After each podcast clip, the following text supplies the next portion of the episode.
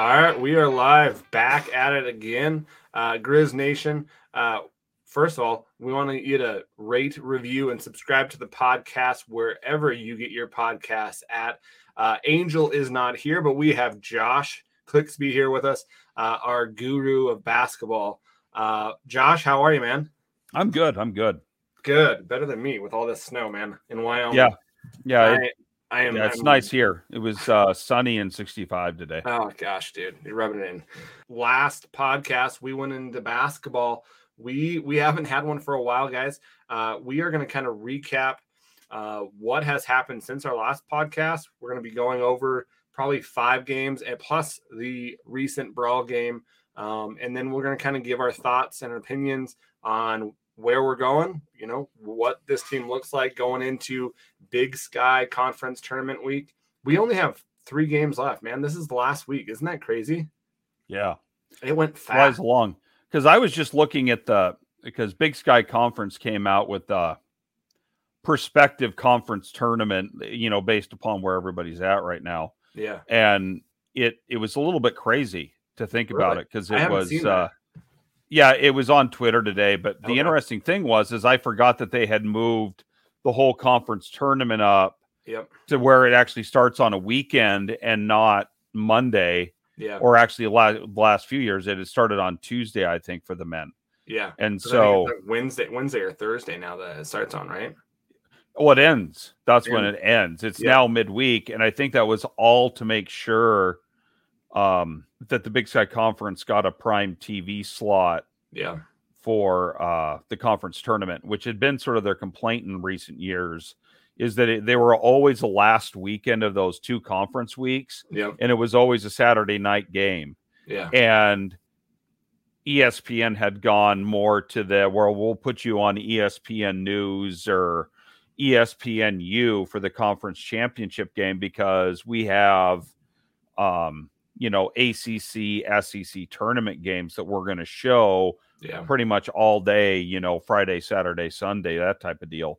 And so I, I just think it was a decision by the conference that, you know, we want to get seen hmm so one of the ways that we're going to do this, we're going to change the the the scope of the conference tournament just so that we can get because now they're on ESP t- ESPN two for the championship game, and it's uh I think it's like a seven or eight p.m. Mountain Mountain tip. or Mountain Tip. I think. Oh, nice. If I was looking at, it, I could be wrong on that, but but it but it's back in a in a position where that championship game is going to be not in conflict with the whole host of other you know ACC SEC type you know type deals they'll get some good good eyeballs on it, especially for people who just like watching you know conference tournament season exactly. That is the best time of year. Hey guys, well, let's get into it. Let's start with the men first, and then we'll we'll do the ladies after that. Um, you know, the last game that we talked about, I believe, was the Portland State game. They are coming off probably their second worst um, start of the Big Sky Conference, three and six. They beat Portland State to be four and six, and then uh, their next game, I believe, was UNC, and then the NAU. So uh, that was an amazing week. Uh, if you have not watched those those games against UNC and uh, against uh, Northern Arizona, definitely go check them out just to watch uh, Moody light it up. It was amazing. It was amazing to see him in those games go for like 52 points. Uh, really, really, really shoot it very well and basically will us to win in those games. Uh, UNC, we squeaked out a really close one with a 67 69 win, uh, which it was really weird because uh, one thing that I saw was we really didn't uh, second chance points were were bad. We we did not rebound really well. Uh, we got and that's every every game. It seems like that, Josh, where we're getting out rebounded at least eight, nine, ten. But they had eleven offensive boards in that game, uh, which you know we had about I think seven or eight, but you know they, they turned those into points 14 second chance points which you know I, I think we have a hard time doing in in that respect so Yeah, I and I think this has just been again that sort of systemic issue that we've had for probably about four or five years now that Yeah. um, our best post players aren't probably the best positional matchups to go get rebounds. Yep. Um, Dischon Thomas plays away from the basket a lot. Um, Bannan is sort of the same deal is that he, Mhm. you're on the wrong side most commonly of where you're going to get those rebounds from. And so the, you know, in the way we play defense, it just doesn't lend to it. And, Yeah.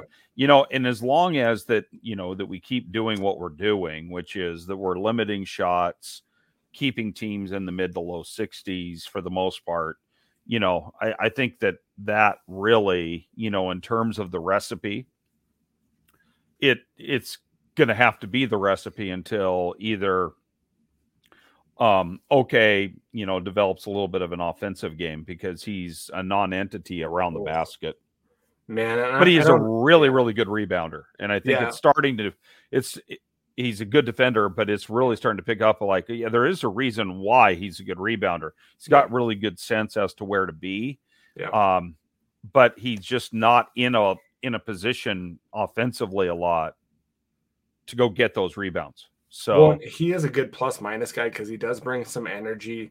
Uh, you know that he's going to be he's worth some fouls, as you can say, and so it protects our bigs there too. But uh, yeah, watching him, you know, you, they're not going for him down low, and you know he has a hard time right now, and I don't know if it's nerves, but catching the ball. And I, you know, just looking at his arms and stuff, you wouldn't think he would have a hard time catching it. So I think it's just kind of nerves and getting Yeah. kind of in the flow.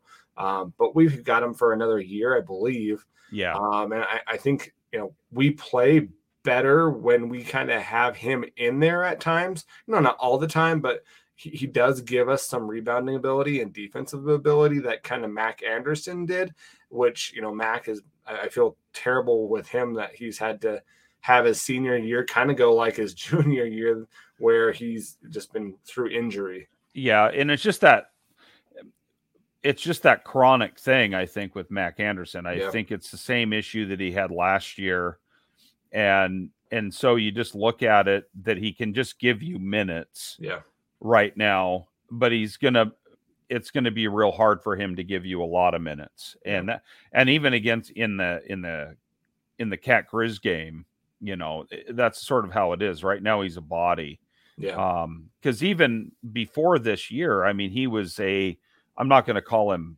a great offensive player but he was at least serviceable when he was on Mhm. the floor but Yeah. he's not even that now because he Yeah. just doesn't have that lift. you can tell that he's he's struggling with lift yeah. you know he's not getting off the floor nearly as well Yeah, he does. So you know I, that NAU game uh, again.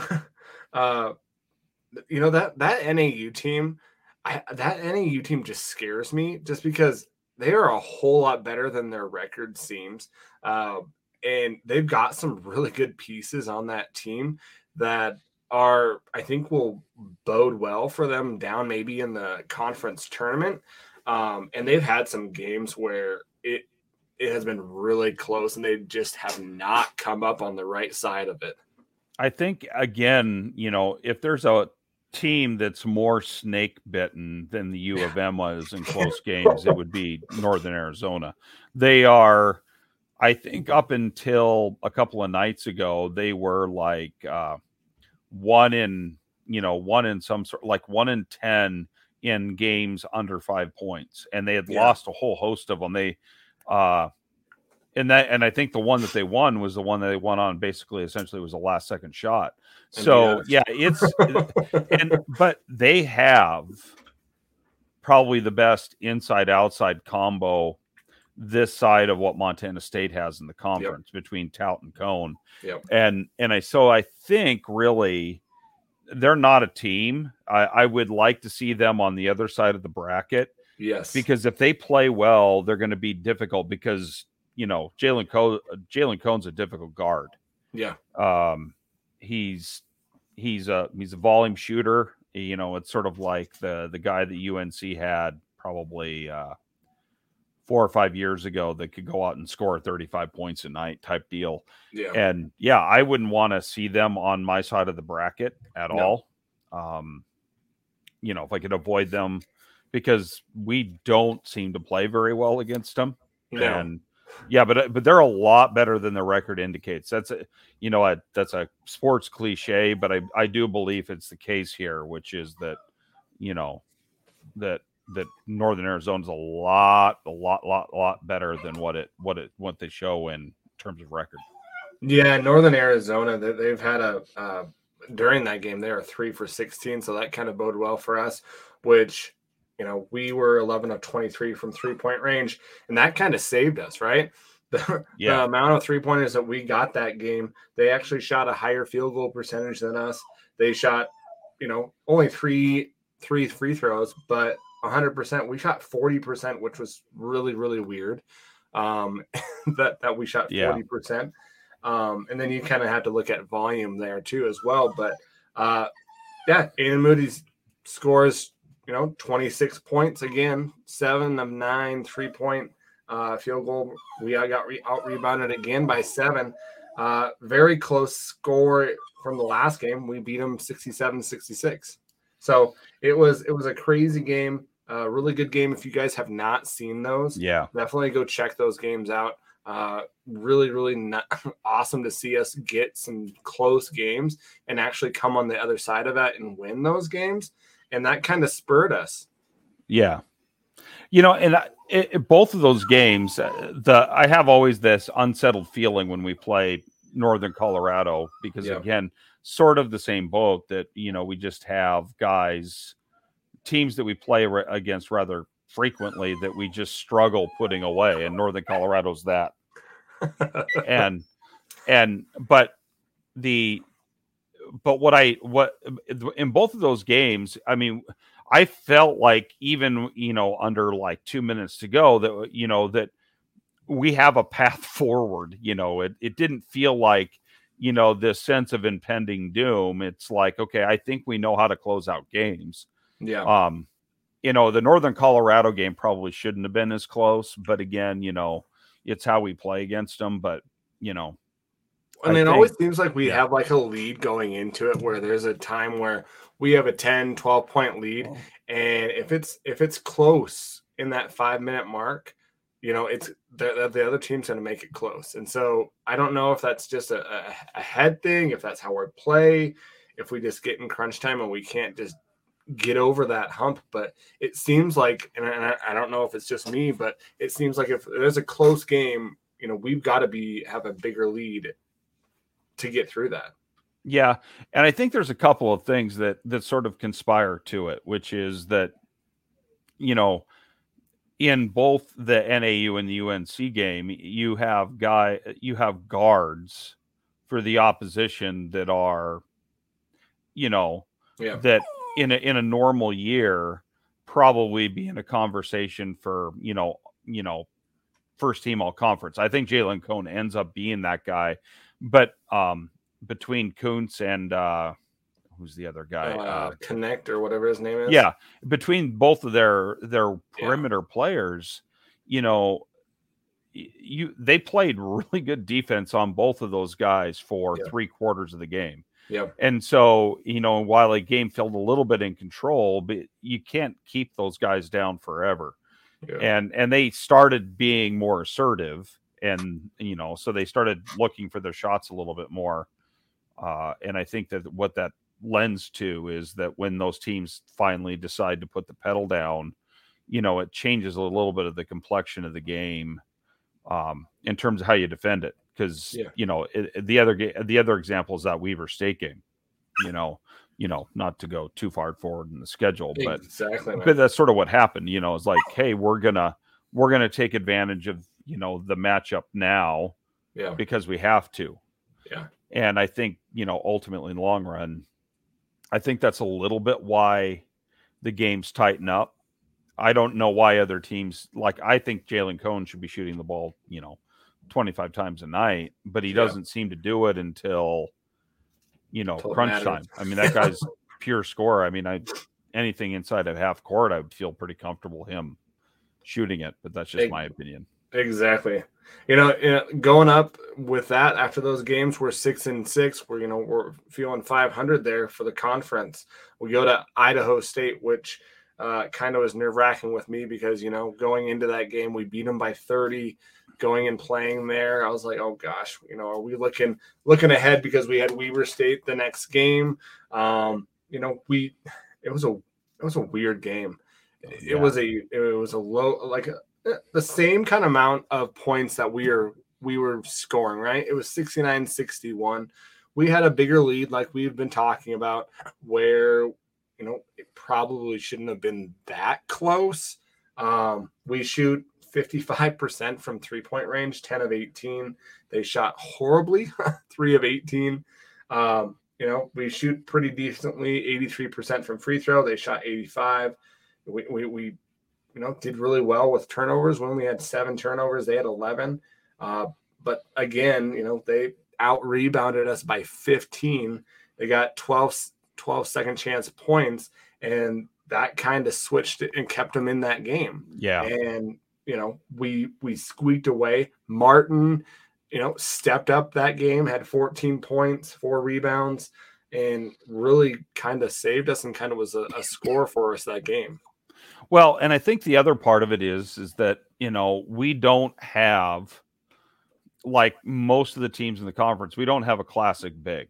Yeah. And and I still don't think that that's in the pipeline unless we get a transfer. And you know, and what what uh, NAU and Idaho State both have in common is that they have these just absolute mammoth guys in the post. Yeah. Yep. You know, and you know it it it causes a lot of problems, especially on the you know on the defensive end when we're playing defense. Is that you know that you get some sort of an implicit advantage for being seven feet, and you just bounce that ball around up there a little bit.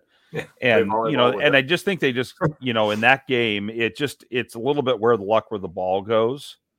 Um, but at the same point, you know, there's only so much you can do as a six foot eight guy, a six foot eight guy trying to box out that behemoth of a guy that Idaho State has, and he's yeah. a good post player. Yeah, he is. Um, he is. He really is a, a really good post player.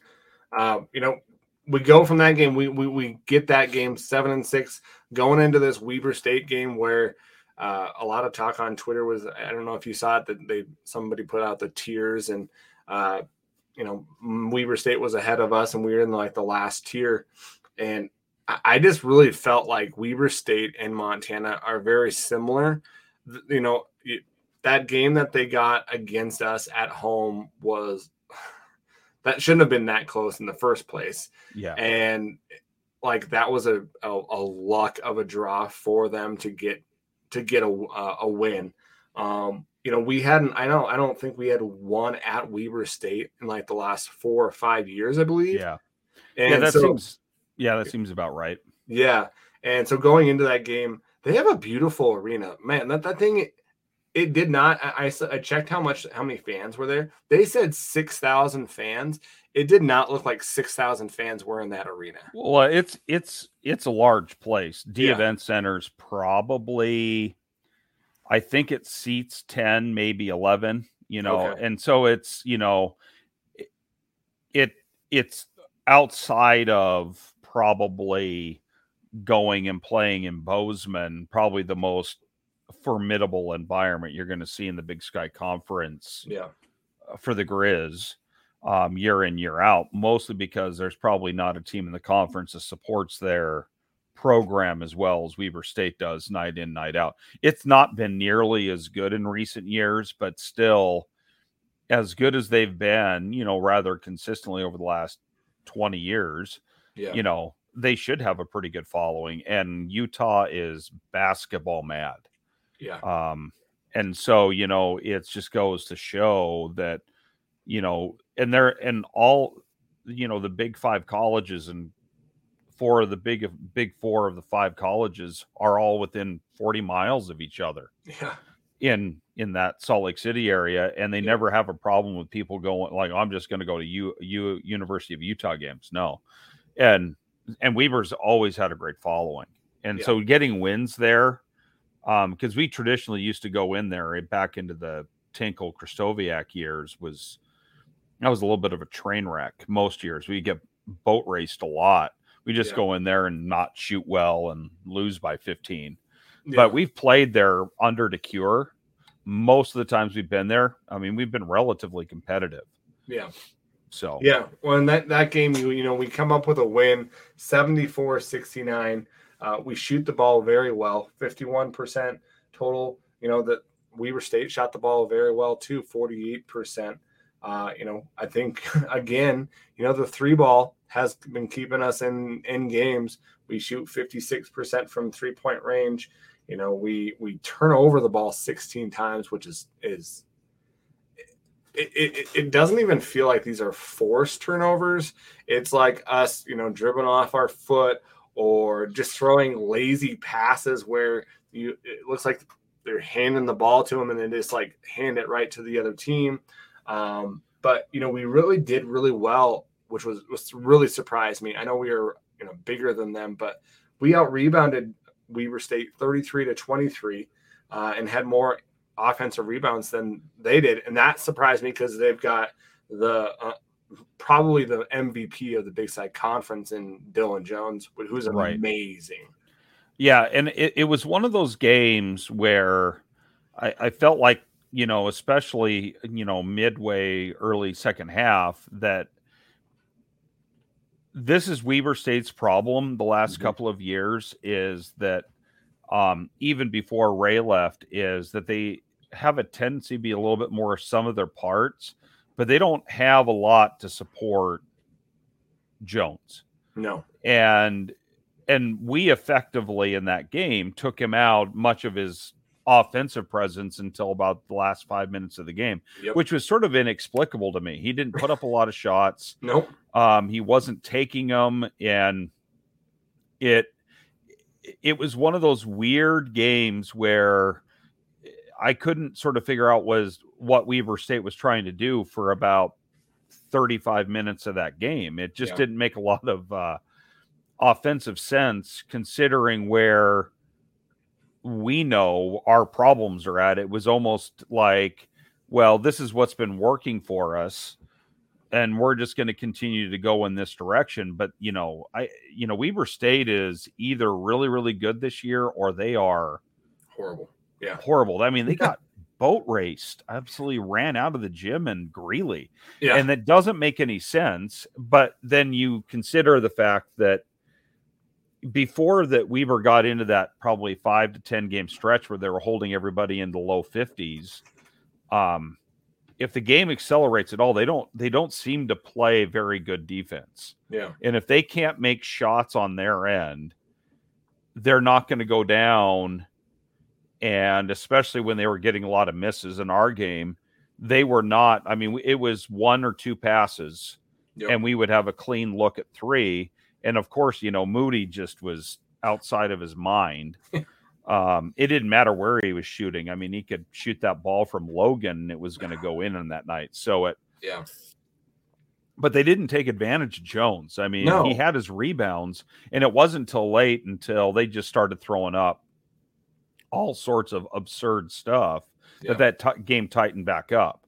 Well, you know, and we had a couple of just really just like weird turnovers. Like I think we had one off the foot, one that like hit I think maybe uh Ok's hands Yep. um and it was like you, it just didn't make any sense and it's like oh there goes the ball the other way and it went suddenly from a 15 point game suddenly it was seven yep. And then they do they, then they couldn't literally couldn't miss Yep. i mean you know uh uh martin had his hand up in the because like the their guard was just unbelievable in that last probably you know five minutes he had Yeah. three times it was completely full up in his face and he was just shooting right over the top of it you know kudos for them to go in and then moody hits that Well, and he had been shooting like 20% on the year as well from three Right. point range. And I was like, yeah, just like normal, right? yeah you know, ha- ha- have a have a player, you know, shoot 20% on the year and then all of a sudden just like, oh, I can shoot this, right? yeah Just like a like NBA three type threes where it's Well, in- and I think that's a little bit of the product of the situation too. They were down by 15 Yeah. And they needed to get back into it. So you just don't think about it and you just shoot. It it it would be like going into a rat ball game and you're like, well, I don't care because there's no tension in it. I think that's what sometimes loosens guys up. Yeah. Is that I think the mentality is well, we're way down, and if we don't start making shots, there's just not any way we're going to stay in this game. So what Yeah. ends up happening is I think what happened is that they just start shooting confidently because why? Because if they Oh. if they start guessing on shots and you know like well I'm going to shoot this but maybe it's not a, one I'm fully committed to, you know, then those shots, you know, rim out sometimes because sometimes Yeah. it's just the the mindset. Well, and I I think that what kind of helped us as well, and you know, let me know if you agree with this, Josh, is the game that week they had played Montana State before us, and they had, you know, boat raced them, which they beat them by, I think it was like 15, 16 points. Yeah. Um, so could, you know, you know, their tired legs be a part of that because that was a that was a big game. They they're, they're bit Montana State is big. Uh, Yeah. and you know, Weber State really isn't that kind of a team.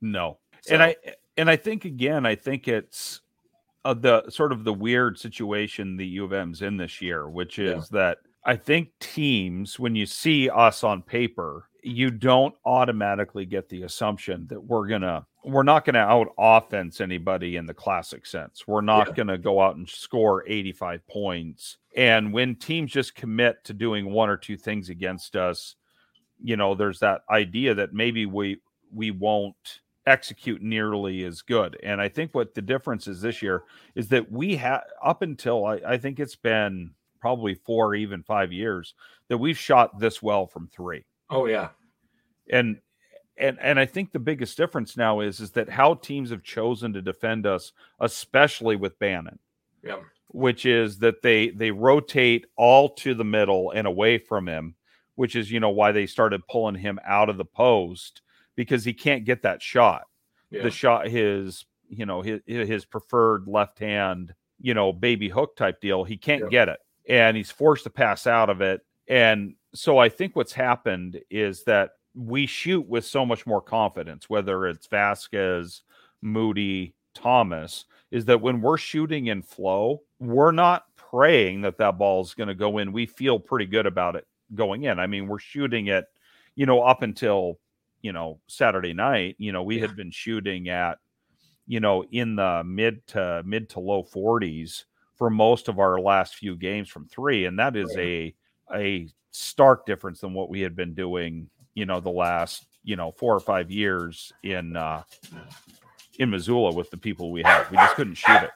Yeah, well, it just feels like also that we really didn't want to shoot threes the last couple years as as well. That you know, I don't know if it was coaching staff or what, but the the three three ball was not a a a shot that was wanting to be shot during those those years as well. Well, and I when you look at it, and I made this point this point on Twitter mm-hmm. that and I think it's true, which is that when you look at the totality of the last two or three years, we didn't have guys who were in the flow three point shooters. Yeah. Um, that's definitely Moody. Oh, yeah. Moody is the best pure three guy we've had in in a good many years. And he can shoot in flow from anywhere on the floor. And it used to be we had to run, you know, guys through 18 picks and it was always last second and never early in the shot clock.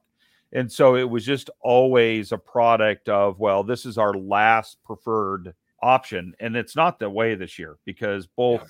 both Thomas and Moody have all of the freedom to shoot early in the shot clock.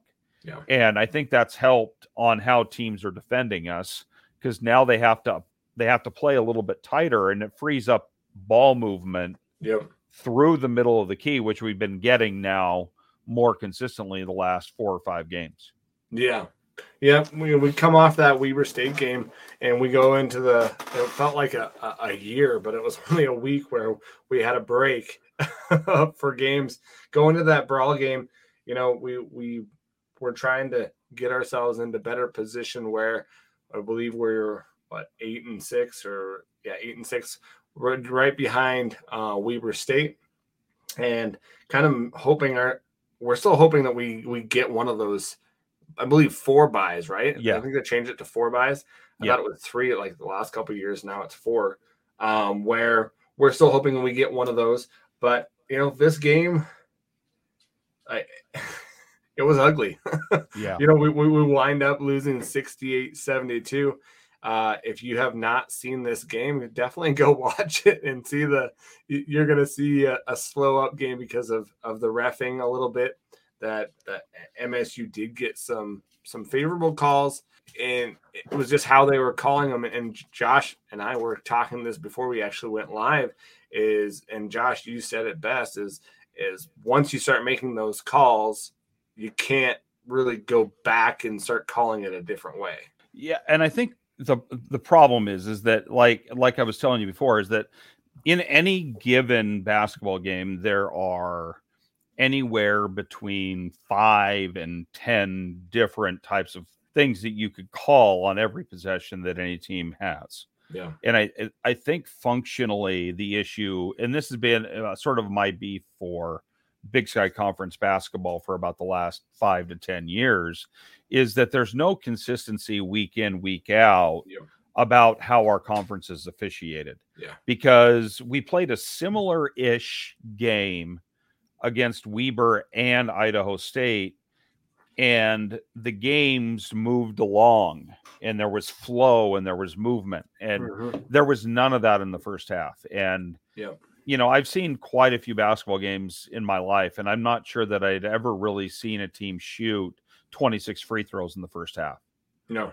And, you know, and the fact that you're, you hold a team without a field goal for 10 minutes, and yet they go into half with a, like with a nine point, lead, lead is lead, yeah. just absolutely astounding to me.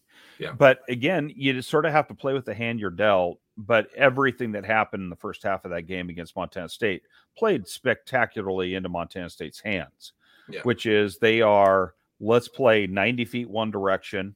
We're going to keep them in front of us. It's almost like a uh, um, prevent style defense. Yep. There, you're you don't get access to the key.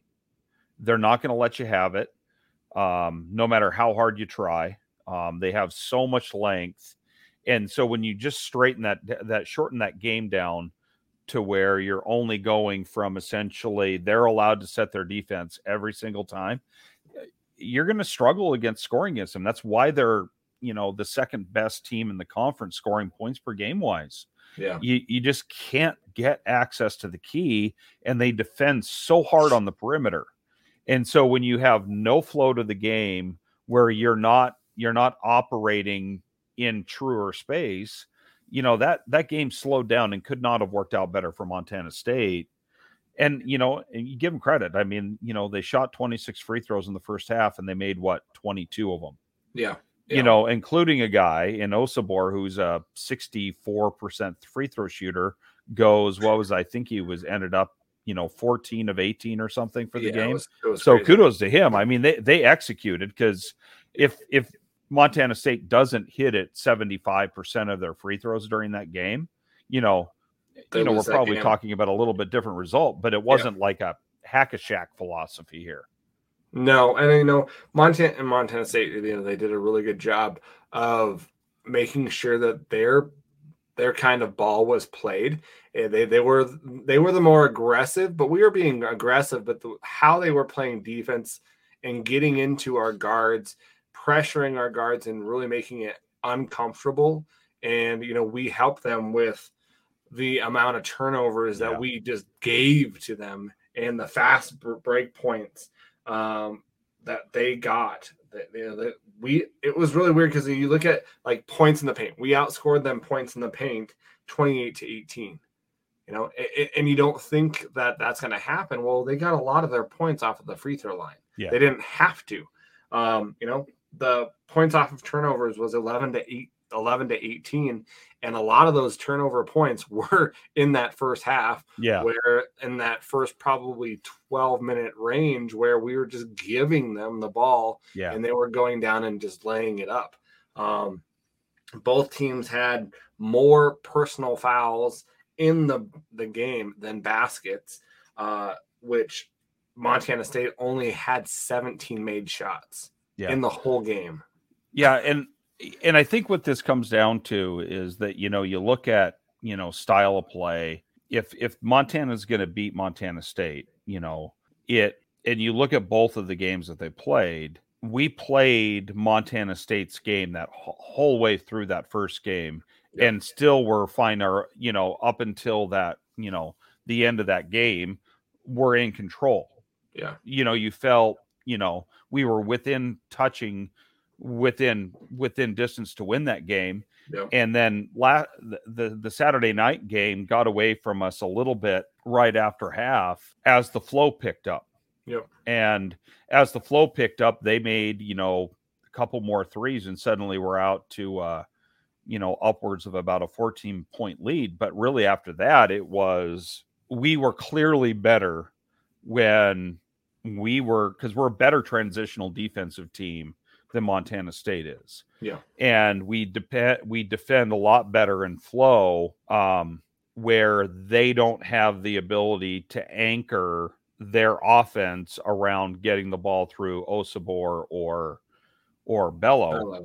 And and because they weren't able to do that nearly as effectively, um, call it controlled chaos, whatever you want, you know, the second half started to look a lot better in our favor because they started missing shots and we were able to turn that and flip it down to go down in the other end of the floor and they weren't able to set their defense nearly as effectively or quickly and suddenly there was a lot more space on that floor to be had. Yeah. And so you know you know it, it sort of comes to you know if montana has to play at a game at a style against montana state we pretty much have an overwhelming sense of well, here's what we know can't happen, which is, you know, because that's two and a half games really where they were allowed to to to control the tempo a little bit and it definitely favors them. I mean if that game is played in the low 60s montana state wins that probably nine out of ten times. Yeah one you know you look at just the three point you know, we, are shooting a lot more three pointers in the last five games up to this point. We only shoot, shoot 13, only make five of them, which I thought, you know, we would have shot a lot more. You know, Dischon Thomas got into foul trouble early, and I think that that was the Montana State's kind of uh, profile is if you get him out, then you've got one yeah. more one of one of the three heads that shoot it really really well that you don't have to worry about um, and just took him out of the game, which you know you can kind of look at those fouls and say eh, those are kind of iffy calls, um, and you know especially the, the the Moody foul that he got that offensive foul just bugs me because he's coming off of a screen and coming around and and and shooting it. Yeah, he does he does kick his legs, but he always kicks his legs a little little bit. Um, which you could have called it both ways where he gets hit and makes it. You should could have called that a three point play as well, and n one. Um, the, and we talked about this too, Josh, is just the amount of offensive fouls that were called on us in that first half as well that just took it took us out of the game as well. Yeah, and I think really what it comes down to, and this is just um, you know a general officiating critique more so than it is anything, is that you know where are you getting your advantage from? you know, in in in basketball, if it's a clear move, you know, and that was the only thing that I was just truly boggled by the Moody call is there was no there was no advantage from it. He didn't even no. really make contact with the guy. No. Especially nope. when you like somebody else had shown a video on Twitter. I don't think he ever made contact with the guy. Nope. Nope. And because the guy was so you're anticipating a call yeah. and and him sticking his leg out doesn't alter the fact that he had a clean look at three. Yep. And you're basically creating a situation based upon what you think you yep. see. A lot, a lot and, of those a lot of those files were that too. They they guessed and like, oh, they're gonna they're gonna shoot this shot. They're gonna they're gonna call it right there, even if if they don't even see the the, the, the yeah. touch or the. And like I said, once the genie's out of the bottle, you've sort of made the conclusion that we're going to officiate this game because they all have the conversation. Yeah. Because it's it's what you do as a good official. You sit down with your guys in the room before the game and you start talking about how you think the game's going to play out. And which is they're going to say, well, we we know that this game can be physical. Mm-hmm. So we're going to do X, Y, and Z. We have to have our eyes in the right place. And I don't, like I said, I can't, you can call the foul or you don't have to call the foul. Yeah. And, uh, but what I just, it just makes it stylistically awful to watch. Yeah. And, and that's more my complaint is that, you know, like I said, is that as long as that there's an equitable advantage, which is that for me, if you're going to do the to the step in and then up, that initiating offensive contact shouldn't, unless it is blatantly altering the shot. That's you're rewarding not necessarily, uh, and people use the word aggressive a lot. I'm not sure that it's aggressive. I think it is purposeful and tactical um, offensive basketball from Montana State's perspective. Yeah. And if they're going to be rewarded for it, then kudos. I keep going back to it and back to it and back to it. It it's just that they were rewarding in a sense, and it wasn't, it's not cheating or anything else. They were just getting rewarded for what is very simply a basketball move. Yeah. It wasn't because there was any more contact than what there was before. It was just simply that they were getting rewarded for making an intentional back basketball move to create contact. Yeah. Well, and, look, you look at and that's games, my and that that was my issue. And if you look at those two, two uh, at other conferences and and all over uh, around the NCAA, are those calls being made? And I I I have watched a lot of basketball. I have not seen a offensive foul off of a guy shooting a shot where he he kicks out. It, it, it, might happen, but the amount of times that it happens is not. I have not seen as many offensive fouls that they called in that game where yeah there was like four, four like anywhere between four to six offensive fouls that were called us on us in that first half. Yeah, and again, this comes down to that what what Montana State forces you to do offensively because they jump out so hard and yeah. defend that guy goes over the top of the pick a lot uh, yep. they they and they don't hedge they just fight through a lot of it and so it gives you the impression especially when you're running ball pick that that guy and a couple of them were legitimately moving screens but it's where it's where it's happening which is in most cases right in front of the official which yeah. is that you know you're going to go out and set that pick on that guy and the trick is you've got they teach you to get uphill on that pick and but we weren't getting over the top of the pick to when he tries to run through that screen he's able to slide over the top so it gives the appearance that we're it's a moving screen which i don't know that it necessarily is but it definitely looks like it mm-hmm. so and it's because of how they will fight over some of those screens rather than going under it. If he goes under it, they're never going to call that. Yeah. But if it goes over the top, it just looks like we're hanging our shoulder, our knee out, and it and that's the impression it gives. Which, by the rule of the law, that it, it is what it appears.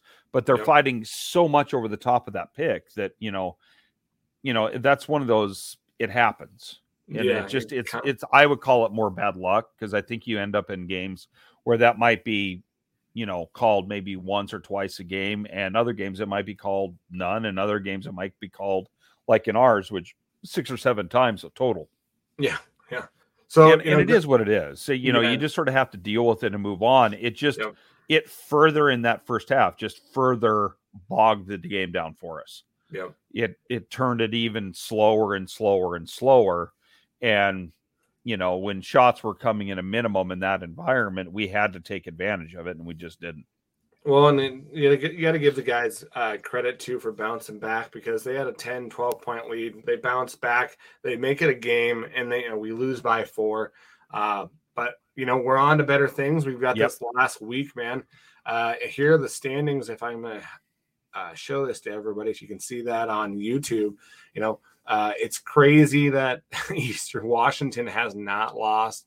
They're 15 and 0, and you've got Montana State at 12 and 3, Weber State at 10 and 5, and then you know us at 8 and 7, and Sac State. Uh, Sac State, where did that? that that is just nuts that they are six and nine. And they have they have fallen from the graces of, of basketball lore. It's crazy to see that kind of uh, momentum and that just that break in in the top four teams. Well, it's sort of it's sort of uh, parting out sort of way you yeah. had thought it might have, which yeah. is that I thought at the beginning of the year, I think still for me is just I thought Eastern would be okay. I didn't think they were going to be 15 to 0 and tied for the the best start in conference history. Yeah. You know, that type that type of deal. Um, I didn't see that coming. Um, but at the same point, you know, I feel like um, Montana State, Weber State, Montana, and then maybe even Sacramento State are essentially, you know, teams that are have certain strengths and yeah. a lot of warts. And so I think that's why you see, you know, especially, you know, because we could just as easily be right now either, you know, six and 10 or ish or 12 and three. Oh, yeah, definitely. So the the margin between Weber State all the way down to probably Sac State or even Portland State, you know, we uh, for me they're interchangeable parts. Yeah. Yeah, you know, I don't think that after Montana State and Eastern. I I'm not entirely sure that you know the, there's a clear cut. You know, here's the cream and everybody else. I just think for the middle, it's just a lot of a lot of the same. Well, and I, I think you know, even though you know Eastern's fifteen and now, I think they are beatable.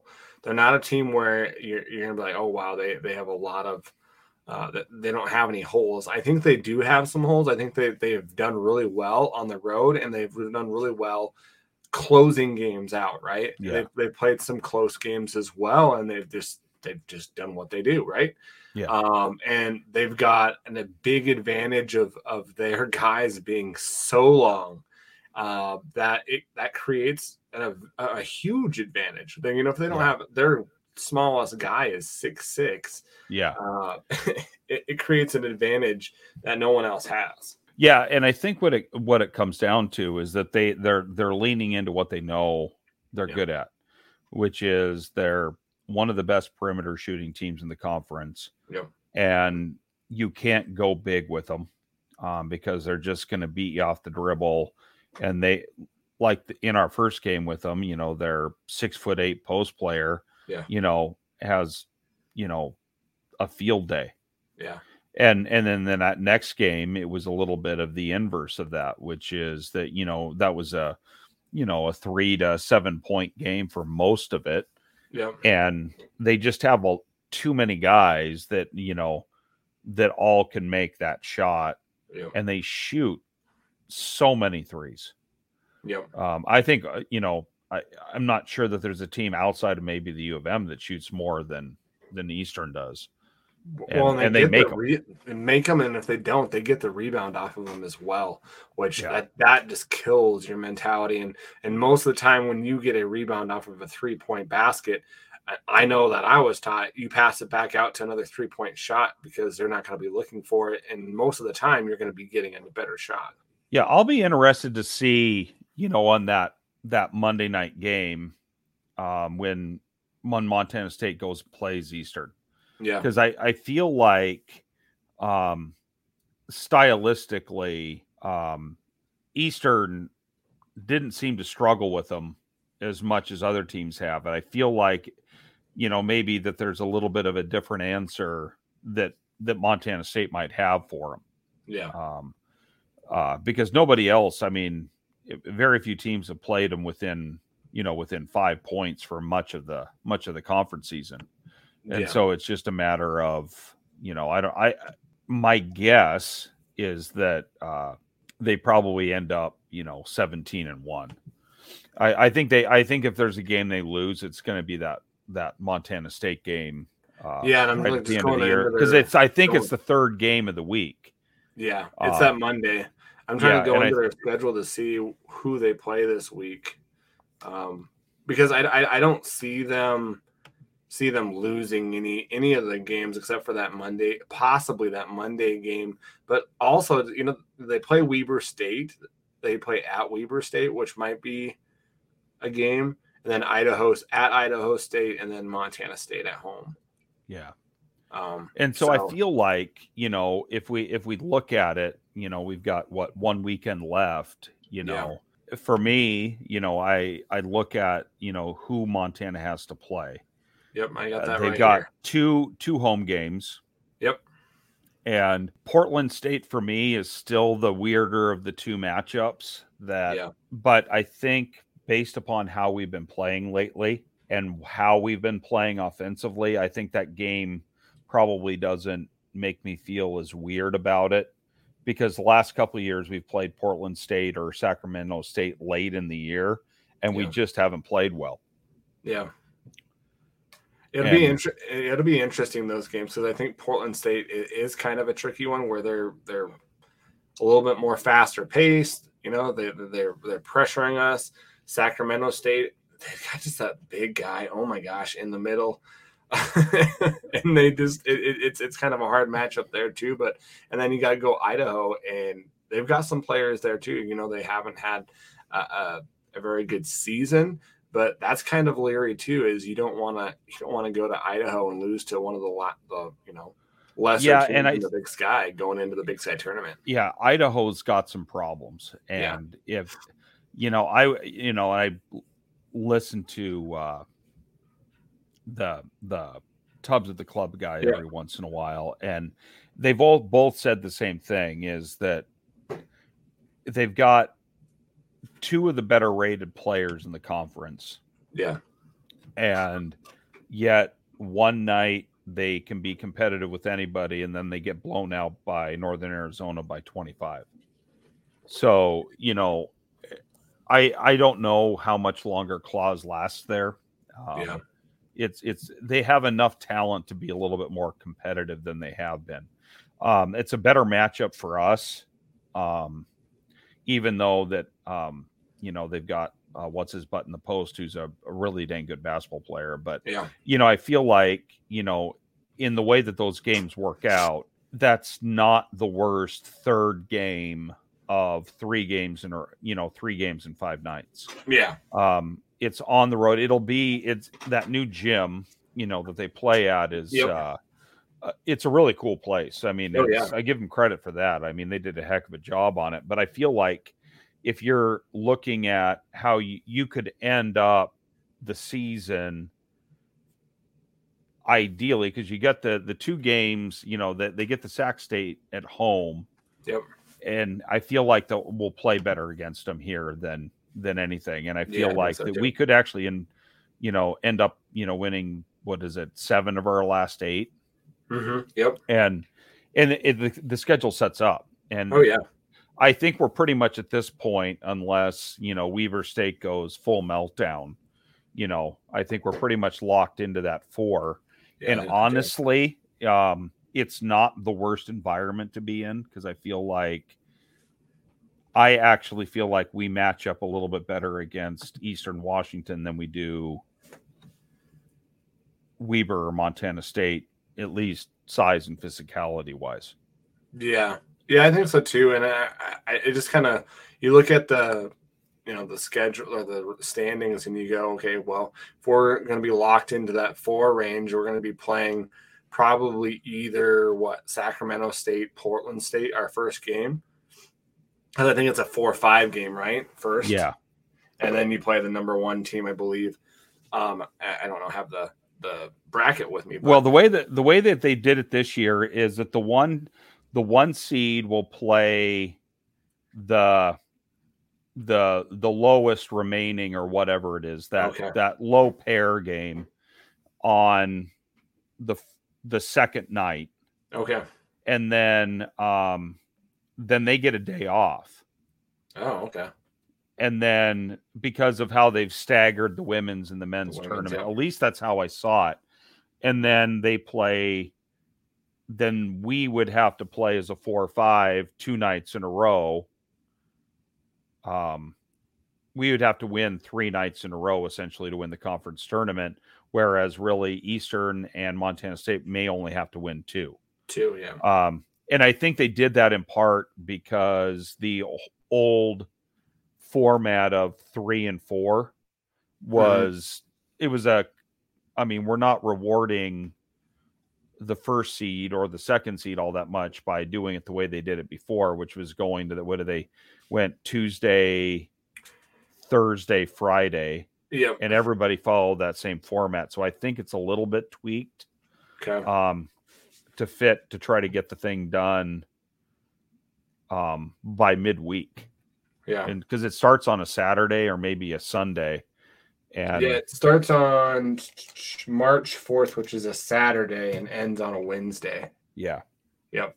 So, so yeah, we've got two home games left, guys. Portland State, Sac State coming into this Thursday, Saturday, and then our last game is um, against Idaho on Monday. So definitely, if you're in Missoula, definitely go support uh, the Grizz and go watch some games. Um, and then you know all these games, I think the Big Sky tournament, except for the championship game, are going to be on ESPN Plus as well. So uh, it's going to be nice for that reason too. Is you can watch those games. so I, well, I love I, the ESPN Plus. This is this has been, you know, they're getting better and better with the production value. Yeah. Um, yep. of the games. Yep. Um, and it, it's much it's more accessible and yeah. and I appreciate that because it used to be like uh even when they had it uh, at at live site or at a and not at a neutral site, it was difficult to get access to those games that weren't. Um, so the fact that these are now all televised and they're easily yep. accessible on ESPN Plus is uh, an added bonus. Exactly, exactly. Well, you know, you, you want to go into the women's and kind of do a brief uh, sure. recap of the women's and um, so I think the last time we talked to was uh, that same kind of schedule, which is, um, you know, they played Northern Colorado. Uh, they wound up winning at Northern Colorado 78 to 61, which, you know, that Northern Colorado team, bless their hearts because they've had, I think, like nine, nine of their 10 players are, are freshmen or sophomores. Yeah. So they're, they're a really young team. Um, and then Northern Arizona, that that Northern Arizona team, I think hopefully I'm saying her name right, Loree Payne, I believe mm-hmm. is what her name is, really has that team. I'm really impressed by that Northern Arizona team. How how last year they kind of just made that jump, and this year they made that jump as well. Uh, we got an overtime victory there, um, and then we fall short um, in Ida at Idaho State at home, uh, which if you have not seen that, uh, yeah, that last second shot. yeah, horrible as well. Yeah, it was abjectly terrible. But again, I think you run into the same problem with uh, with it, it's just the you know you just get frustrated by and when the Big Sky Conference went to the consortium probably about five or six years ago, the whole hope was by going in with the Western Officials Association that they could get more um, quality. Uh, uh, it's just how inconsistent it is. Is yeah. that you know, and I think part of it is that our schedule is never going to change. This has been been for years a Thursday Saturday league. Yeah, and as long as it's a Thursday Saturday league, you're going to struggle getting, especially on Saturdays, top tier officials. So yeah. you you either make the argument, well, w- w- let's, you know, so really what you look at, you know, what ends up happening is I think you have an environment where you have a lot of inexperience, new to division one officiating and i just think it it just lends to an environment that it's inconsistent because the officials are not as experienced as seasoned because you know, it's as uh, someone had told me, you know, that that Idaho State call that was pure anticipatory. it was they were just they were they were feeling like I mean she was backpedaling away. Mm-hmm. Yep.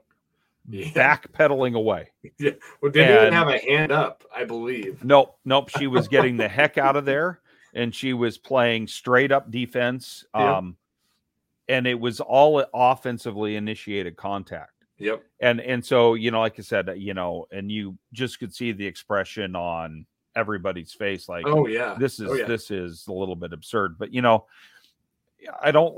I think part of what you've seen the last handful of games with the Lady Grizz is that, um, when those freshmen have freshman moments, yeah, they don't have somebody else to you know consistently pull them along.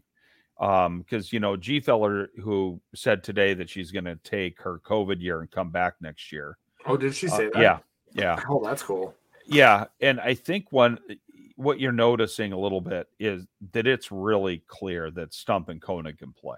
Oh yeah. Oh yeah. It is well the, this um, this turnaround that they have made is basically because they put Koenig as the the point and had Mark uh, Gina come off off the side. Uh, it, it and you know uh, Koenig basically has got them into these games, and Libby Stump all year has been amazing. But it's uh, Koenig has the game has slowed down for her. Um, yeah. I think also another, and and sorry to jump in here, but another person on the team that has kind of you know jumped into the spotlight is uh, Danny uh, Danny Barsic, mm-hmm. uh, which has you know you're, you're not going to look at her her stat line and be like, wow, she's really scoring, right? But no, but she's giving that depth of where we need it. In the earlier in the year, we were getting killed inside because we are getting um, uh, Keely Burton Oliver in foul trouble, and Gfeller was getting in foul trouble, and we had nobody, right? Yeah. And so Barsic really gives us that other um, you know, not to say big, but the other big presence in there that we can kind of rely on for those rebound in that in, inside game. Uh, those three, and I think I think Barsic is a freshman, right? She's from like Helena, isn't sophomore. she? Is she a sophomore? sophomore? Yeah. Okay. Um, and but, and so yeah, you look at it. Right. I think you know. I think again in in the way that that Idaho State game played out, and then mm-hmm. even to an extent of how that third quarter into the early part of the fourth quarter of the Montana State game played out is that they're still missing um and it'll get better next year because those girls, especially those freshmen and sophomores, will have an, an added year of experience.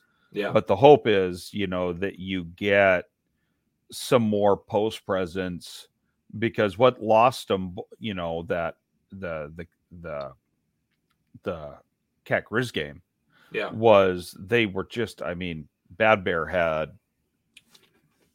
a night. Yeah. And and it's because she just was so much she's so much more physical than anybody else we have down po- down low. Yep. And one of the one of the things is is that our best post defender is also our best offensive player yeah. technically in Gfeller.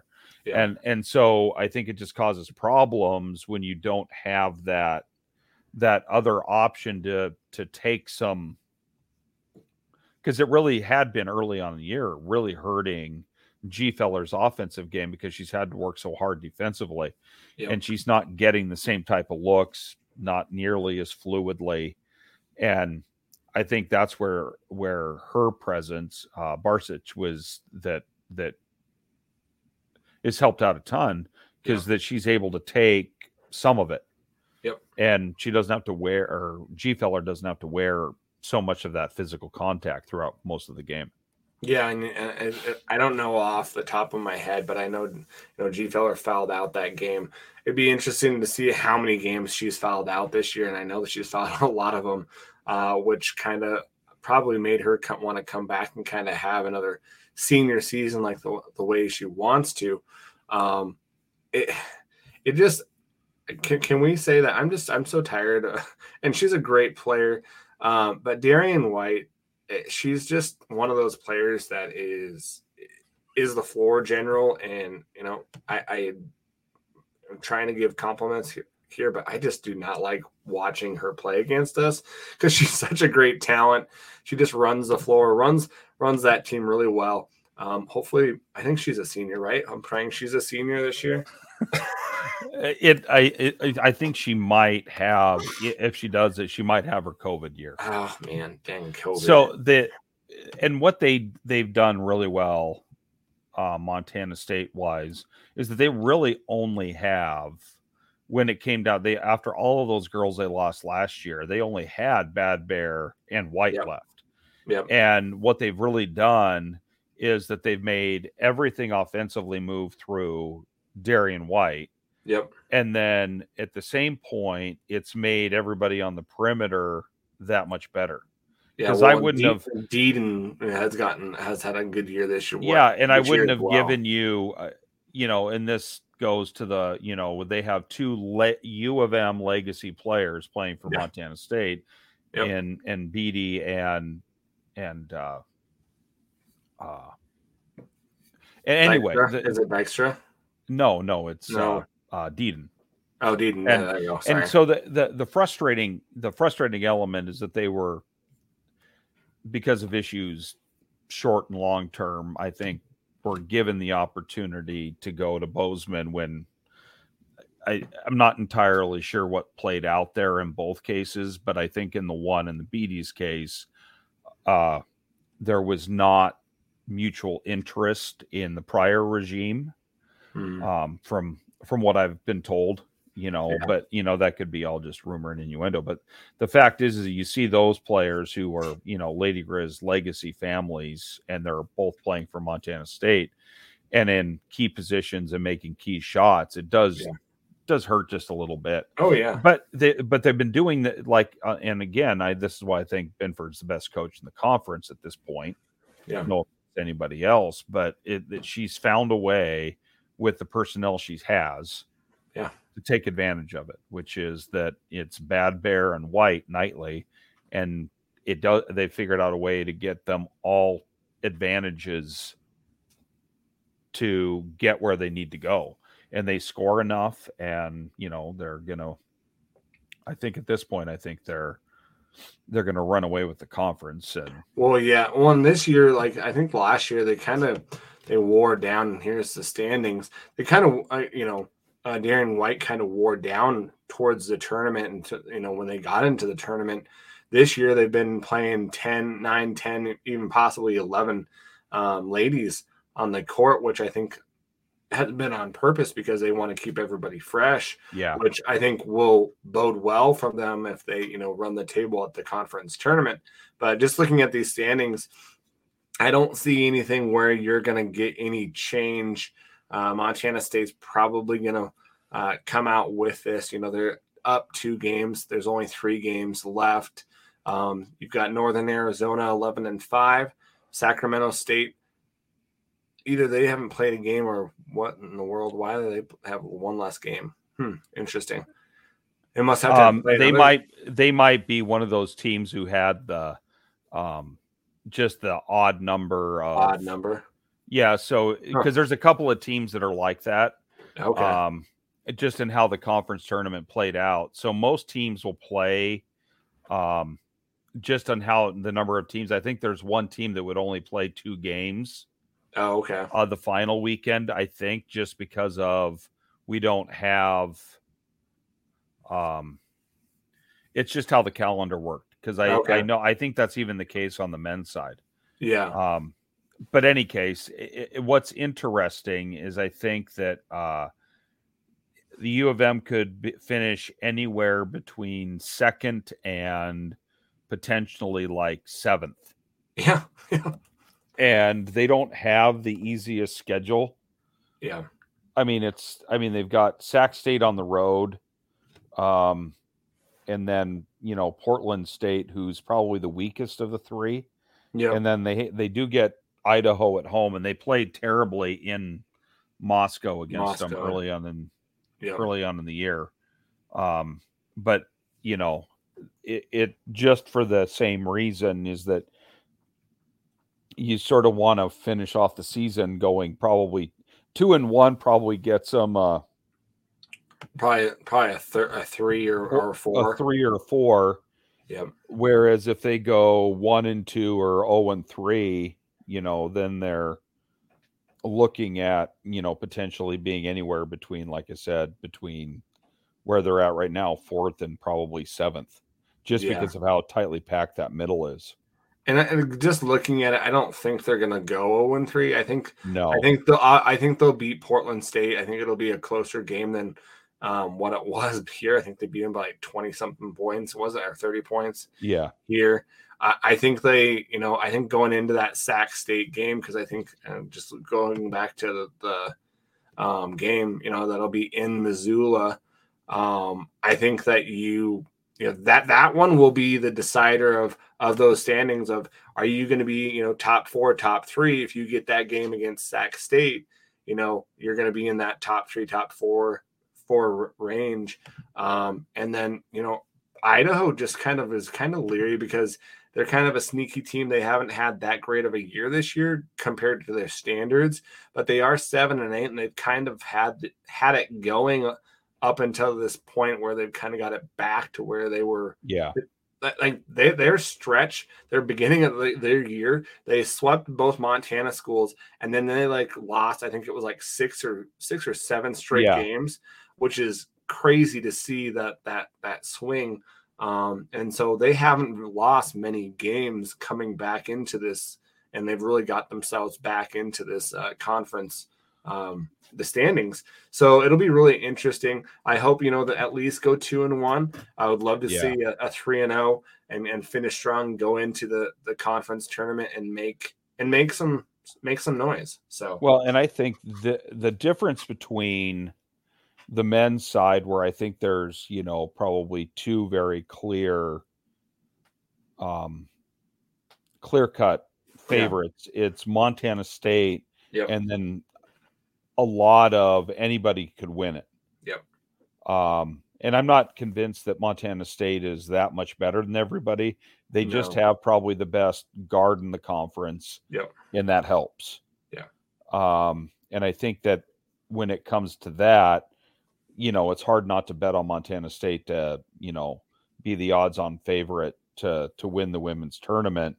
But any any of the probably four or five teams below them, you know, if if things run right, yeah. Um, I like I like the totality of NAU's team. Yeah, I think they're deeper. Um, I think they're physically a hard matchup for anybody. Um, and if there's a team that's going to cause hmm. Montana State problems, it'll be NAU. Well, and that but, you know that just like makes me even think that that, that win that the Grizz got against NAU was even more impressive because that was an overtime win in yeah. Flagstaff. Like, yeah, which that, is that's hard to do. Not an easy place to play. No, no. And so, you know, going into that and also kind of going off what you said, you know, Darian White you know, I would rather play her on a neutral field or neutral court than at home or something where she's right. comfortable at. Um, so it can that neutral feel, you know, even though I kind of like, you know, having the tournament back in the day uh, where you know the number one seed got the tournament at their site, um, I, it kind of does lend it to you know the you know barn door is open to anybody that that, that kind of can get it going during that time. Um, it'll be really interesting to see. What yeah, do, you, I, do, you, think that we can make a run here in the women lady yeah, and, and well and and i think it is for the the reasons that we've cited is that yeah. you know i'm i think when you look at it we have probably two of the best freshman players in the conference. Oh yeah. Um, and it's it's becoming increasingly clear that this this has all the feel of a lot of those uh Selvig teams of the late 90s and early 2000s where you're like, "Oh, these people are going to be here and they're going to be really really good." Yeah. For a long chunk. That that's what I feel with uh with both Koenig and Stump and yeah. and then with what he's bringing in next year Oh, you know, yeah, not to go in the offing, but it what I think it lends to is that they are they clearly have offensive skill. Yeah. And they can do it like we're better. This is like I said, this has been a chronic problem for Lady Grizz basketball for 20 years. They've never been able to shoot from the perimeter. Yeah. And that's what got them back in the game on Saturday.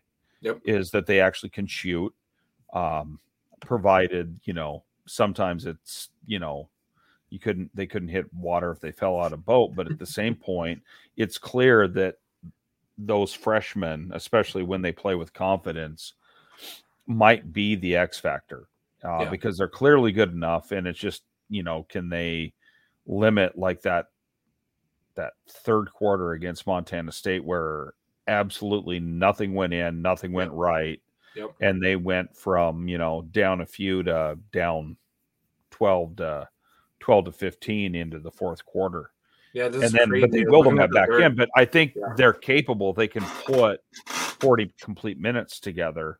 They're as good as anybody in the conference. Well, and if you look at this this team, you know, second and third quarter this whole year has been a problem. You know, Yeah. they've started out first quarter really hot, fourth quarter has been hot, but those second and third quarters is where where those teams, you know, get them at. And if you look at just the box score of, of the the brawl game, it, it, it is. It's it's that second quarter. They shot 27% from field goal range, 25 from three. Third quarter, 30% from field goal range. And you know, they shot 20% from three-point range. And then they storm back in the fourth quarter, shooting 47% from the floor, but 60% from three-point range Yeah.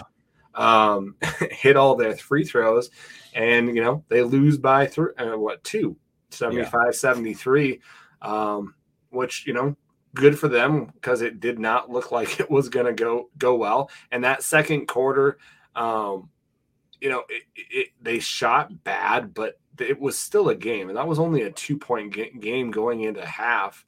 Uh, but it was that third quarter where you know Montana State outscores them fifteen to seven and you know they've got to get catch up.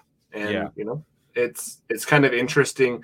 I, you kind of look at that and you say is that because they have such a young team? Um because you know they're relying a lot on libby stump and they're relying a lot on matt uh koenig.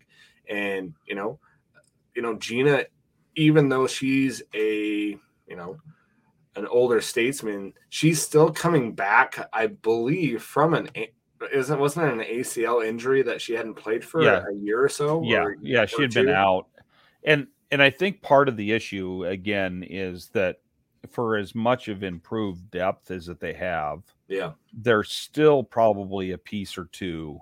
Yep. Um, you know, from being really a complete, um, from, you know, from from bottom to one down to seven or eight on the bench. And I think that's where it- they struggle because I, I think some nights it you'll get really, really good performances out of somebody like Burton Oliver, Yep. um, either in a starting role or off the bench or um, a handful of others, and then you won't get anything from them for two or three games. Yeah, and I and I think part of that that issue is that some of this is a little bit matchup specific, is that there are certain teams that they match up particularly well with, yep, um, and they and and others that they don't. They don't match up particularly well with Montana State, and I think that's in part because we don't really have um, a tried and true guard ball handler. yeah, And right now, I mean, Marxen's m- played much, much better when she moved to that off guard type position where she can play off of the wing a little bit more. Yep. But, you know, it, we struggled in that second and third quarter bringing the ball up. We couldn't Yeah. get into our offense. And, and so I think that's where you see some of those freshman issues of, you know, sometimes we're trying too hard.